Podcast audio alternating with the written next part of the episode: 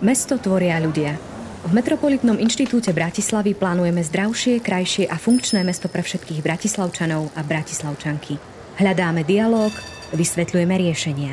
Náš podcast MIP Talk sa raz za mesiac pozrie na témy plánovania lepšieho mesta, kde pozývame hostí z oblasti architektúry, urbanizmu či mestského plánovania. Môj otec už 30 rokov predáva tu na trhu. Ja som tu už okolo 10-12 rokov. Máme také skúsenosti, že sme tu celý rok. Bohužiaľ, keď prší alebo zima, zateká nám na hlavu, na tovar. Keď je horko, svieti na tovar, tiež není dobre, takže strechu by sme potrebovali. Počuli sme predajcu z Miletičky, kde sme v lete robili participáciu a zisťovali sme, ako by sa mohlo toto známe trhovisko v Bratislave zmeniť, aby sa tam dobre predávalo, ale aj nakupovalo. Práve o zapájaní obyvateľov do tvorby mesta sme nedávno vydali podrobný manuál, ktorému sa budeme venovať aj v tomto podcaste. Vedľa mňa sedí kolegyňa Milota Sidorová, riaditeľka sekcie mestského plánovania a participácie a kolega sociológ Juraj Hurný, taktiež zo sekcie participácie. Ahojte. Ahoj. Ahoj. Máme tu medzi sebou položenú vašu najnovšiu publikáciu, manuál, ako porozumieť mestu a jeho ľuďom.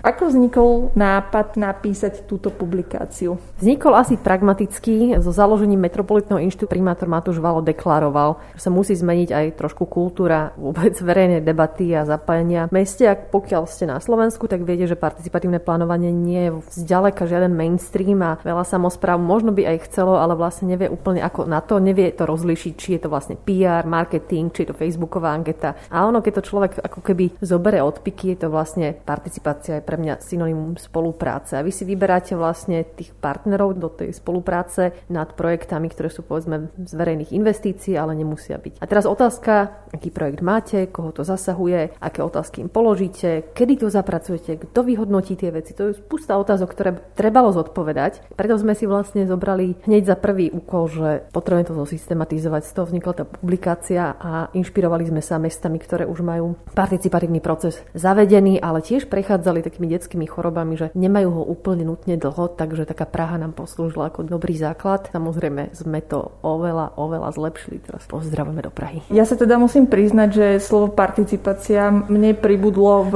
slovnej zásobe, keď som začala robiť na MIBE, že nie je to úplne bežný terminus technicus, ktorý používam. Prečo je participácia dôležitá? A čo je to vlastne tá participácia, Juraj? Ide v podstate o zapájanie akejkoľvek verejnosti do toho rozhodovania o tom, ako nakoniec ten nejaký náš projekt bude vyzerať. To znamená, že či sa bavíme o zmene vo verejnom priestore alebo proste akože o nejakých strategickejších témach. Zmena vo verejnom priestore môže byť napríklad čo? Napríklad nová forma námestia, parčík, nový vizuál ulice a podobne. Tá participácia, ako si pomenovala, myslím si, že dôležitý bod je, že sa začína stávať tým pojmom, ktorý začína byť verejnosti známy, inak nazývané povedzme, že zapájanie verejnosti, či už je to teda široká verejnosť, kedy sa teda pýtame obyvateľov, tých, ktorí povedzme žijú v tom okolí, alebo tých, ktorí proste používajú nejaký priestor, ale potom je to, netreba rozhodne zabúdať na to, že tá participácia je aj o tej odbornej participácii, takže vlastne akoby zapájanie všetkých dôležitých aktérov, potom samozrejme nejaká akoby stakeholderská, keď sa vlastne nebavíme iba s obyvateľmi, ale povedzme aj s prevádzkami v tom okolí a podobne. Ide v podstate o zisťovanie ich potrieb, ich nálad, ich nejakých výhrad voči tomu priestoru, tak aby to rozhodovanie o tom, aký bude v budúcnosti, viac reflektovalo teda na tie ich potreby, na ktoré sa teda pýtame a ktoré potom teda zhrňame nejakým spôsobom, odovzdávame ten materiál potom pre kolegov architektov, architektky na to, aby tie zadania potom mali teda vyššiu kvalitu a vo väčšej miere teda reflektovali na tie potreby, ktoré som spomínal. Juro spomenul jednu vec, že prečo to vlastne vzniklo. Za socializmu, komunizmu sme mali také centrálne plánovanie, čiže nikoho nezaujímal nejaký názor ľudí, bol proste centrálny architekt, jemu proste KSČ schválilo financie, on zbúral polku mesta, navrhol tam nové veci, dovidenia. To sa proste dneska nedá, lebo vlastne máme súkromné vlastníctvo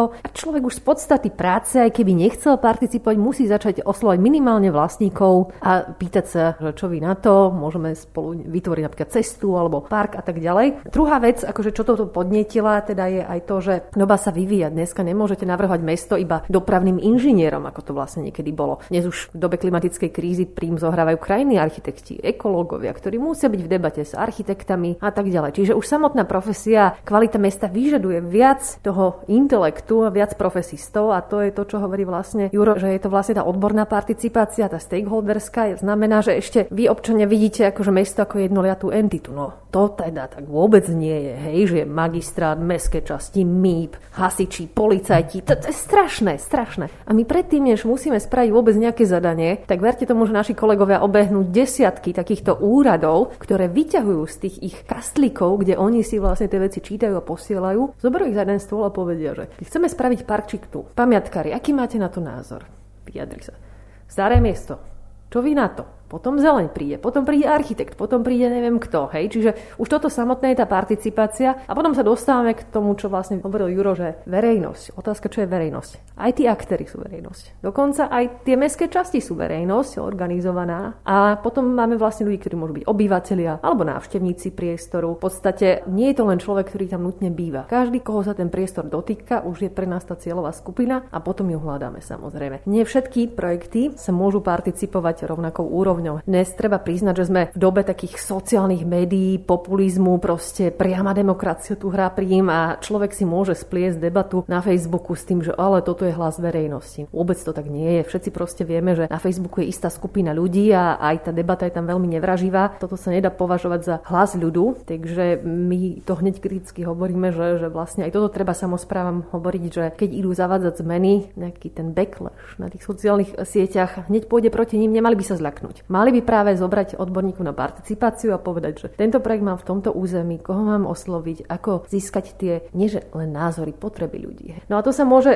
diať rôznymi úrovňami, aby sme to dokončili, lebo keď sa povie A, že zapájanie verejnosti, tak treba povedať B, že do akej úrovne. Že nie každý človek môže v meste rozhodovať úplne o všetkom. Možno keď sa začne tá participácia, tak ľudia majú aj také veľké očakávanie, že OK, že možno dokážem nejakým spôsobom zmeniť alebo vyladiť ten projekt podľa toho, ako očakávam. Čiže musíte aj nejak manažovať tie očakávania ľudí. Absolútne. To si už musí samospráva zodpovedať. Naša knižka v podstate slúži na také odradenie od participácie. Je tam toľko otázok, ktoré si musí proste samospráva klásť, že naozaj sme pripravili na názor verejnosti, do akej miery ho chceme zapracovať, kto vyniesie to rozhodnutie, máme dostatočné kapacity, ľudské, finančné, ako ja zabezpečím, že to nie je púhý marketing. A keď týmto všetkým prejdú, tak sa môžu rozhodnúť, či sú na to pripravení, alebo si na to nájdú dobré kapacity, ešte lepší prípravek a znova do toho idú. Čiže dávam im taký filter, aby rozlíšili to, čo môže byť participácia, ako ju možno poznali ľudia z minulosti, že prišiel politik, spravil aj participatívny prieskum a potom sa nič nestalo. Toto vedie k frustrácii. Tá naša knižka je napísaná tak precízne, že keď to už zvládnete, tak potom určite to dopadne lepšie, lebo už budete pripravení na tú koncovku. Ty si teda vyštudovala architektúru a pre mňa to je tak akože zaujímavá profesijná cesta, že ja keď si predstavím niekoho, kto študuje architektúru, tak asi chce prioritne navrhovať tie domy. Ako by si to možno vysvetlila, ten svoj záujem o túto oblasť? Študovala som krajinnú architektúru, to vám zničí ego. Lebo krajinná architektúra nie je, že postavíte budovu, nafotíte si ju, vyhráte Cezara, že keď robíte park alebo niečo v meste, tak to bude funkčné o 200 rokov, vy budete mŕtvi, slúži to iným ľuďom. Tam je dlhodobé plánovanie a robíte to pre niekoho iného. Čiže to si myslím, že zobralo akékoľvek ambície teraz byť že top projektant, lebo tie veci rastú s časom. To je veľmi blízko tej filozofii participatívneho plánovania. Robíte to pre iných ľudí, musíte predpokladať zmeny, musíte byť veľmi flexibilní. A vlastne to ma dovedlo k urbanizmu. A urbanizmus čo je? Zlaďovanie záujmov, zlaďovanie rôznych zákonov proste. Čiže my sme jak také trošku také ľudské počítače, ktoré zháňajú tie informácie z rôznych ako keby zdrojov, včetne ľudí, a potom pripravujú tvoriť lepšie zadanie. Čiže môj záujem o participáciu je taký istý ako pripraviť kvalitné zadanie. Čo sa týka cieľovky tej knihy, tak to je to predovšetkým. My to vlastne priamo definujeme v tej knihe. Sú to ľudia, ktorí pracujú pre samosprávy, s tým, že sa vlastne môžu inšpirovať, respektíve vlastne klasiť tie správne otázky na to, že či máme na participáciu dosť zdrojov, dosť ľudí, dosť času, že či vlastne akoby to otvorenie toho dialógu s verejnosťou, či už je to široká odborná vôbec, akoby môže zmeniť to samotné zadanie a podobne. Takže vlastne týmto to slúži primárne ako návod. Zároveň myslím, že to môže slúžiť veľmi dobre aj v tej sfére, že nielen samosprávy sú tie, ktoré robia tú participáciu, ale vlastne aj súkromný sektor môže a mal by podľa môjho názoru vlastne akoby vstupovať tiež v takejto roli, keď veľakrát sú to súkromní investori, ktorí premieňajú aj ten verejný priestor. Čiže to sú developeri. Určite áno. Ďalej je to odborná verejnosť, ktorá do veľkej miery aj bola zapojená do tohoto, čo sme sa vlastne bavili aj na začiatku, s tým, že tá participácia na Slovensku nemá také akože silné korene, aj v kontexte toho, akom zriadení sme žili a podobne. Treba ale povedať, že už tu vlastne vzniklo pomerne veľa publikácií, ktoré sa participácii venovali z rôznych strán, boli to praktické príručky, ako participáciu robiť, nerobiť. Treba povedať aj to, že my sme vlastne aj veľa z týchto aktérov, ktorí na poli participácie pôsobili alebo pôsobia, aj zapojili do tej samotnej knihy tým, že nám pripomienkovali alebo boli dokonca aj spoluautormi niektorých z tých kapitol. Takže vlastne aj toto je akoby dôležitá časť toho, komu je vlastne venovaný ten manuál. Myslím si, že si v ňom aj široká verejnosť, tá, ktorú sme tu už spomenuli, v Bratislavi a nielen v Bratislavi môže nájsť nejaké zaujímavé veci, aj kvôli tomu, že to nie je akoby technický dokument, kde by to bolo písané nejakým akoby veľmi odborným jazykom, ale snažili sme sa práve akoby zjemniť ten jazyk natoľko, aby vlastne aj ľudia, ktorí participáciou nemajú žiadne skúsenosti alebo len veľmi málo skúseností, dokázali lepšie pochopiť to, čo robíme, prečo to robíme, ako to robiť a podobne. Takže myslím, že toto sú všetko cieľovky. Študenti architektúry urbanizmu, ja by som povedala, že je to pre nich povinná jazda, lebo keď chcú robiť už tú profesiu dnes, tak vyžaduje sa tá interdisciplinarita, komunikácia s úradmi, potažmo ľuďmi, takže pre nich je to vlastne niečo, čo im ako keby zľahčí pochopenie toho procesu. Ale ty si ešte jednu vec nepovedal, že ono to nie je len pre samosprávy a teda ten súkromný sektor. Asi by sme mali aj kredit ako keby aj občianskej spoločnosti, ktorá vlastne tú participáciu tu nejakým spôsobom už od toho komunizmu ako keby držala, hoci vlastne v veľmi takej akože bojovnej fáze, hej, že v tom čase sa nedalo nič iné len bojovať a petície a proste. To boli najčastejšie nástroje aj v Bratislave. Máme tu generáciu aktivistov, ktorá v tej dobe, kedy bol Bratislava charakteristická, takže Klondike development, že prídeš sem, nie sú pravidlá, postavíš si čokoľvek, takže oni boli úplne v defenzíve, ale postupom, že už je 30 rokov neskôr a veľa ľudí už aj bolo v zahraničí, aj rozumie ekológii, že dosť sa to profesionalizuje a vyrastá ako keby druhá generácia takých profesných aktivistov, do ktorej môžeme začať nášho primátora alebo spústu ľudí, čo je dneska na samospráve. Ten rozhovor sa už kultivuje, hej? Že nepotrebujeme na všetko petíciu, potrebujeme ale aj my hľadať nástroje, akým spôsobom tých ľudí zaangažovať. Preto je tam vlastne na konci tej knihy aj spústa metód, ako na to ísť, hej? Že mapovanie ľudí, sociopriestorové mapovanie, rôzne konferencie, výstavy, v podstate mapovanie sociálnych sietí, kde ľudia zanechajú spústu dátových stôp. To všetko tak akože že rozširuje tú debatu od toho petičného odboja až do toho, že ako my vlastne chápeme to mesto, ako chápeme jeho ľudí. Čiže ono to aj posúva kvalitatívne tú participáciu. Vy už ste to aj naznačili, ale keď si prejdeme možno ten proces, čiže vyberie sa nejaký park alebo nejaký verejný priestor, ktorý by sa mohol zrevitalizovať, lebo je zanedbaný. Vy urobíte participáciu, zapojíte tam obyvateľov, ďalší tých aktérov, ako sú mestská časť, možno prevádzkári, ktorí tam majú svoje podniky. Čo následuje? Čo sa musí stať, aby ten hlas ľudí alebo tie ich preferencie boli možno zohľadnené v tej budúcej podobe? Ako to funguje v praxi? My väčšinou teda fungujeme takým spôsobom, že ešte by som možno trochu poupravil to, čo si povedala na začiatku, že sa urobí participácia. Keď si pod ňou teda predstavujeme práve to, že ideme za ľuďmi a pýtame sa ich, tak tomu akoby predchádza ešte tá dôležitá veľká tá akoby prípravná fáza, to čo už sme vlastne čiastočne aj naznačili, kedy sa vlastne presne snažíme získavať všetky možné dostupné aj menej dostupné informácie o tom, ako to územie funguje, akým spôsobom je používané, vlastne to, čomu sa vlastne venuje tá jedna kapitola, ktorú sme tomu vyslovene venovali práve kvôli tomu, aby sme objasnili to, že my v momente, kedy už teda verejne vystupujeme a ideme treba urobiť susedské stretnutie s obyvateľmi z dotknutého územia, tak tam vlastne neprichádzame s tým, že nevieme, do akého územia ideme, ale väčšinou v tej chvíli už je vo väčšej alebo menšej miere urobená povedzme tá sociopriestorová analýza, kedy o tom priestore teda už vieme viac. Takže vlastne ten celý proces rozhodne nezačína tým, že iba usporiadame stretnutie a ideme sa teda pýtať ľudí, že čo si o tom prostredí, o ktorom sa teda rozprávame, či už je to parčík, tak ako si. My sa ich aj nepýtame, čo si o tom myslia. My sa ich pýtame, čo im chýba, kde sa združujú, Čo sú ich potreby. A to je ten základný rozdiel, že participácia nie je, že príde 10 ľudí a navrhne 100 riešení a potom sa hlasuje medzi tým, ktoré či je 99.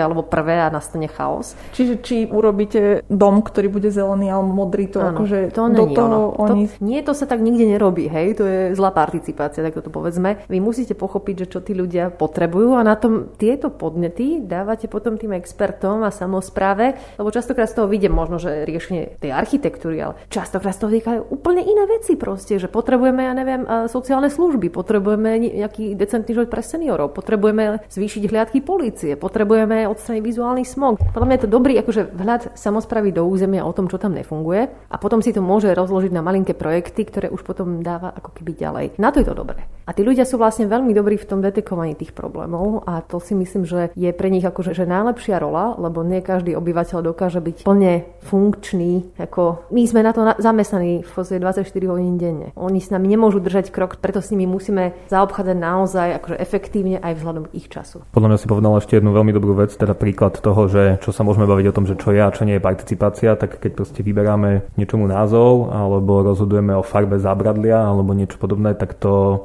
si teda dovolíme tvrdiť, že to teda nie je tá práva participácia, ako by teda mala vyzerať, lebo tá možnosť tej zmeny je pomerne malá. Vyberá sa iba teda z nejakých možností, takže je to akoby pomerne obmedzené. A okrem toho treba povedať, že to, čo sme vlastne tiež myslím, že už aj čiastočne zmienili, že si jasne musíme určiť tie mantinely toho, že čo participácia teda akoby môže meniť a čo nie, že kde je vlastne akože to je postavenie v rámci toho projektu, lebo potom presne prichádza ten moment toho nejakého akoby sklamania z toho, že by povedzme ľudia mali príliš veľké očakávania od toho, čo to teda nakoniec akoby môže v tom reále premeniť v tom priestore. Konkrétny príklad, bavíme sa o ulici, kde sa bude robiť, ja neviem, chodník a teraz by všetci chceli už pomaly verejnú plaváreň. A to vám povedia, ale vy poviete, prepáčte, bavíme sa o tejto ulici, tak sa budeme baviť o šírke chodníkov, dlažbe, neviem čo, dochádzkach k tomu. Ale ten podnet na plaváreň je validný a určite budeme sprostredkovať, povedzme, ja neviem, politickému vedeniu alebo komukoľvek, kto to môže robiť. Treba to vysvetľovať, lebo dnes v tej dobe zase hovorím tie postmédia alebo postfakty, akože že fakt vás to môže dostať, pokiaľ nie ste úprimní, transparentní o tom, že čo idete robiť a čo nejdete robiť. Čiže keď zozbierate tie ich preferencie, tak následne to posuniete vlastne architektom, ktorí pripravujú zadanie, alebo teda dáte to do zadania pre architektov a oni na základe toho návrhnú už tie podrobnosti. Sfunkčnia to. Samozrejme, nie vždy sa dá všetko zapracovať, ale snažia sa zapracovať. A potom prichádza taká fáza, že vlastne my tých ľudí, ktorí nám ako keby dali tie podnety, mali by sme to sprostredkovať naspäť. Čiže je to taký ping-pong medzi vlastne otázka a odpoveď. A to sa môže zase diať formou stretnutie, alebo online streaming, ktoré sme boli v pandémii, alebo cez weby, alebo cez e-maily, hej, newsletter môžeme poslať s tým.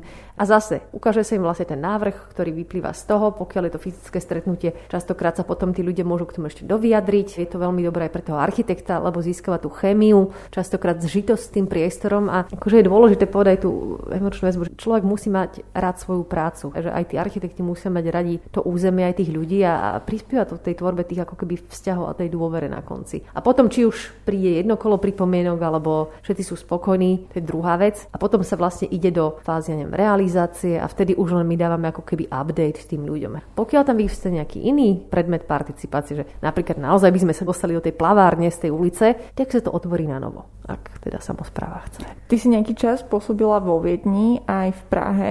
Vieš to porovnať? Ten vklad obyvateľov, participácii, aj celkovo ako k tomu prístupujú, v čom sú inšpiráciou pre nás stále? Viedeň má tú participáciu, alebo celkovo nemá ten východoeurópsky taký syndrom. Nás tu ako spoločnosť ten komunizmus strašne zarazil do zeme a to sa prejavuje akože v tej emocii. Ľudia nedôverujú proste, sú strašne odbojní, na všetko frflú, neuvedomujú si vlastne tú zodpovednosť, že demokracia není to, že len ja sa vykričím, ale že mám za niečo zodpovednosť a demokracia je aj zlaďovanie záujmov, čiže niekde tam tá moja sloboda má mantinely. Teraz hovorím hrozne filozoficky, ale ono sa to prejavuje potom v konkrétnej debate. Tak dám tam viac stromov alebo parkovanie. Kto zaváži? 55%? Budem ľudí počítať? Alebo proste poviem, že viem, že vás to bude bolieť, ale v skutočnosti je to pre vás lepšie do budúcna. Hej? Čiže v tej Viedni určite tá spoločnosť vzdelanejšia a navyknutejšia na to, ale prechádzala tým istým ako my teraz. A musí sa človek akože naučiť akceptovať iné názory. Že to není presilová hra. Myslím si, že v Prahe s tým začali inštitucionálne o pár rokov skôr ako my.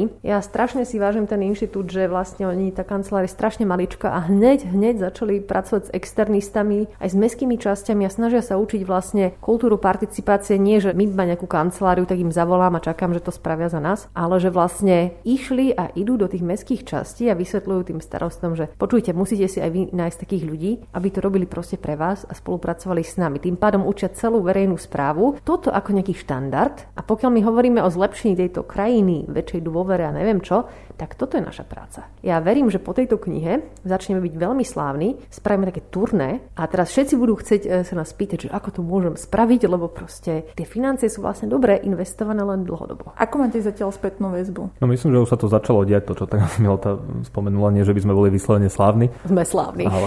Áno, ale vlastne hneď po tom, čo sme prvýkrát boli na konferencii, kde sme odprezentovali ten manuál vo finálnej forme, kedy sme ho tam vlastne prvýkrát aj fyzicky mali vytlačený, čo ako samé o sebe hrá akoby veľkú rolu, že už to nie je iba nejaké PDF-ko, ale že už z toho fakt vznikla ako tlačená kniha, ktorú niekomu môžete ukázať ako fyzicky, tak to bol podľa mňa taký akože jeden z tých prvých momentov, kedy ľudia na to veľmi dlho čakali, aj my sme na to veľmi dlho čakali a začali sa teda pýtať na to, ako si ju môžu zohnať, kedy sa s nimi vieme proste porozprávať. Myslím si, že sa to postupne nabaluje a že vlastne ten efekt toho, že konečne to teda bolo vydané, my sme to náležite teda ako oznámili, že už to je teda vo finále, tak bol presne ten moment, kedy akoby začali sa ľudia dopytovať a dožadovať toho, že OK, tak poďme sa baviť o tom, že ako nám to teda vie pomôcť. Pýtajú sa nás na školenia, takže vlastne teraz ďalšia tá fáza, pre nás to nie je akoby ukončené tým, že sme vydali knihu a tuto si ju čítajte. Však aj to je teda samozrejme možnosť, ale určite k tomu chystáme aj sériu školení, kedy vlastne aj my môžeme ísť za tými ďalšími, ktorí majú záujem o to, zdokonaliť sa v tom zapájaní verejnosti do tých procesov.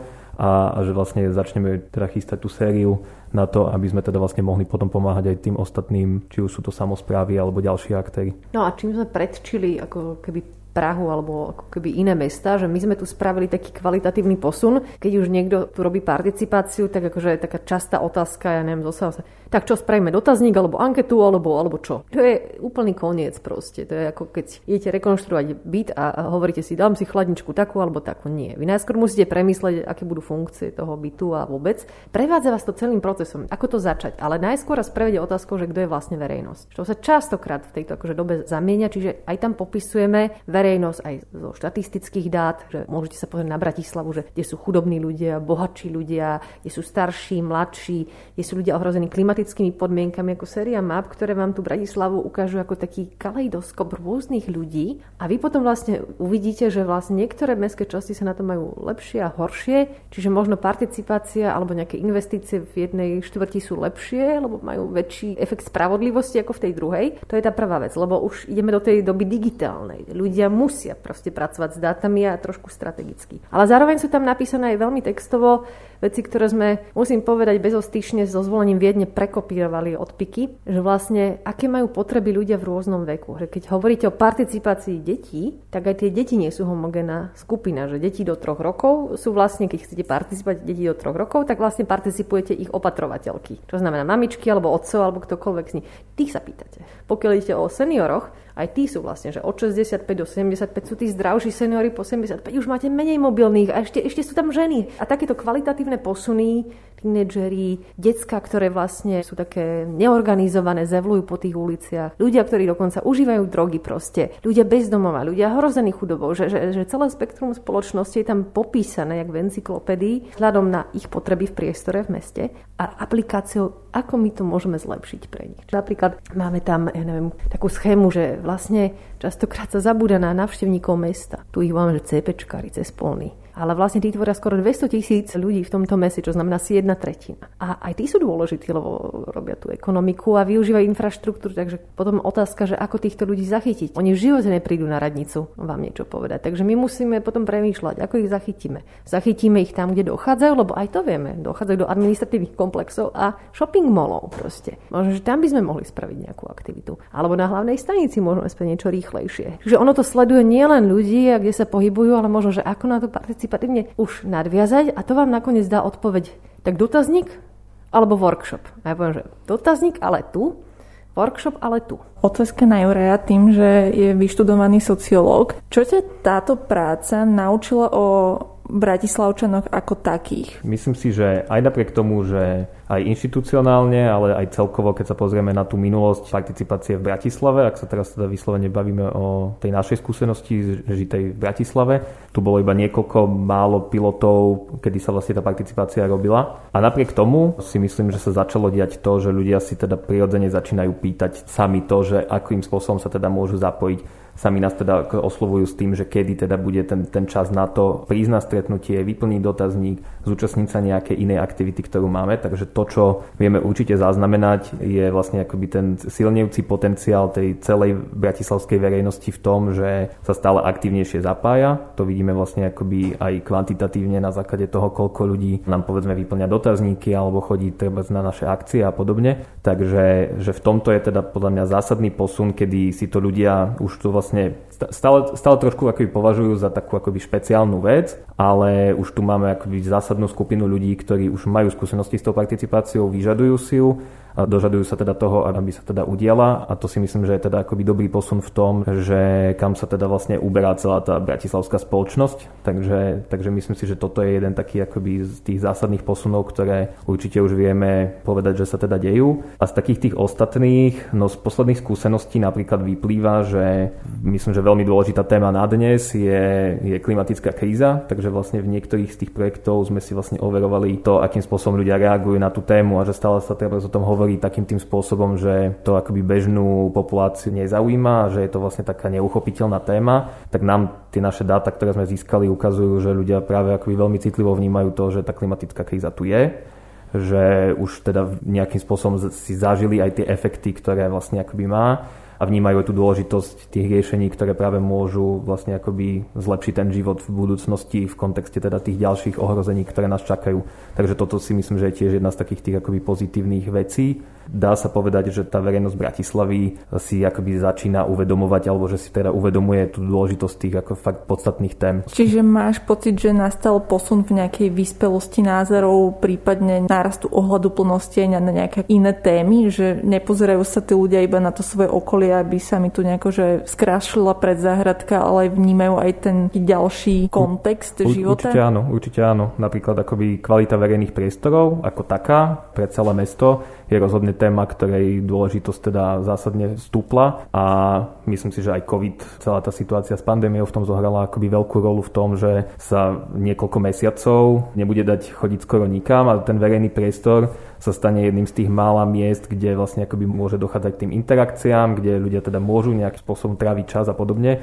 Takže áno, aj vizuál a celkovo kvalita tých verejných priestorov, spôsob, akým tam môžu tráviť čas a tak toto je určite téma, ktorej dôležitosť zásadne vstúpla pre Bratislavu. Vedeli by ste spomenúť možno nejaký ukážkový prípad participácie, ktorá nejakým spôsobom naozaj že významne ovplyvnila určité územie, ktoré sa vďaka tomu zmenilo naozaj k nepoznaniu, prípadne tam nastala naozaj taká zmena, ktorá ovplyvnila v dobrom možno celú štvrť? Ja si práve myslím, že celá tá štvrť Aspern Seestadt, ktorá rastie, keď idete do Viedne vlakom, tak ona vzniká vlastne akože participatívne, a teraz myslím na všetkých úrovniach, od tej samosprávnej spolupráci s bankami, proste mesto nepredá tie pozemky, benefituje z nich, dáva ich na rôzne typy bývania, rôznym typom developera, aby tam žili rôzne typy komunít. To je akože tá participácia na tom, aby sa z toho nestala nejaká monolitská štvrť iba pre bohatých ľudí, kde proste nebudete mať nič iné, len ten kvázi verejný priestor a to temno. Čiže že to už je také predvídanie tej ako participácie, ale zároveň tam majú ako keby, ja som sledovala, ako ten projekt sa vyvíjal. V roku 2004 tam bol taký nejaký aktivistický workshop umelecký, ja som tam bola. To bola len taká unimobunka s komunitnou záhradou a pár ľuďmi, ktorí vlastne už v tom čase boli najatí magistrátom, aby tam v podstate robili ako keby oživovanie územia, prebiehali vlastne participatívne procesy už s ľuďmi za polom, ktorí žili v tých rodinných domkoch za polom, že čo teda oni aké potreby my mali od novej štvrte, ktoré tam vlastne bude raz 30 rokov, a zároveň tá unimobunka slúžila aj také ako keby kontaktné centrum pre ľudí, ktorí by tam v podstate v budúcnosti buď investovali, alebo sami si možno že aj kúpili byty, a ono sa to postupne rozrastalo. A oni vlastne dbali na ten rast toho územia, takže začali robiť najskôr metro, potom tam bolo jazero, aby bol ten kvalitný verejný priestor. Teraz, keď sa na to pozriete, to už je 15 rokov, to už rastie, takže už to má nejakú históriu.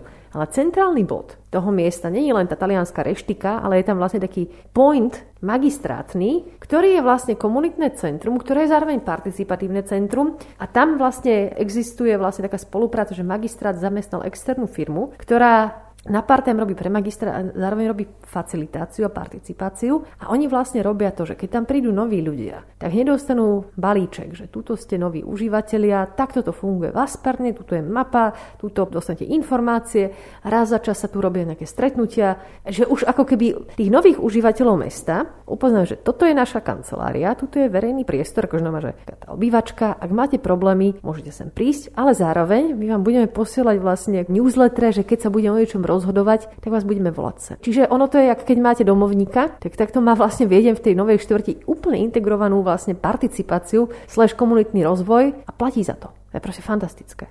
A čo sa týka tých projektov, ktoré sme na MIBE za tie roky uskutočnili, je to už niekoľko desiatok. Je nejaký pre vás špeciálny alebo zaujímavý, alebo možno v niečom prekvapivý, čo vám tak akože rezonuje v hlave a možno osobne ste sa z neho veľmi veľa naučili? Tak ono je to ťažké hovoriť po Viedni, ale takto. My sme 2 roky funkčná kancelária. Veľa z tých projektov, kým sa zrealizuje, má 2 až 8 rokov, čiže my sme ešte žiaden projekt nevideli taký ako reálne sparticipovaný, ešte zrealizovaný, lebo je v štádiu možno, že nejakej projektovej dokumentácie a tak ďalej.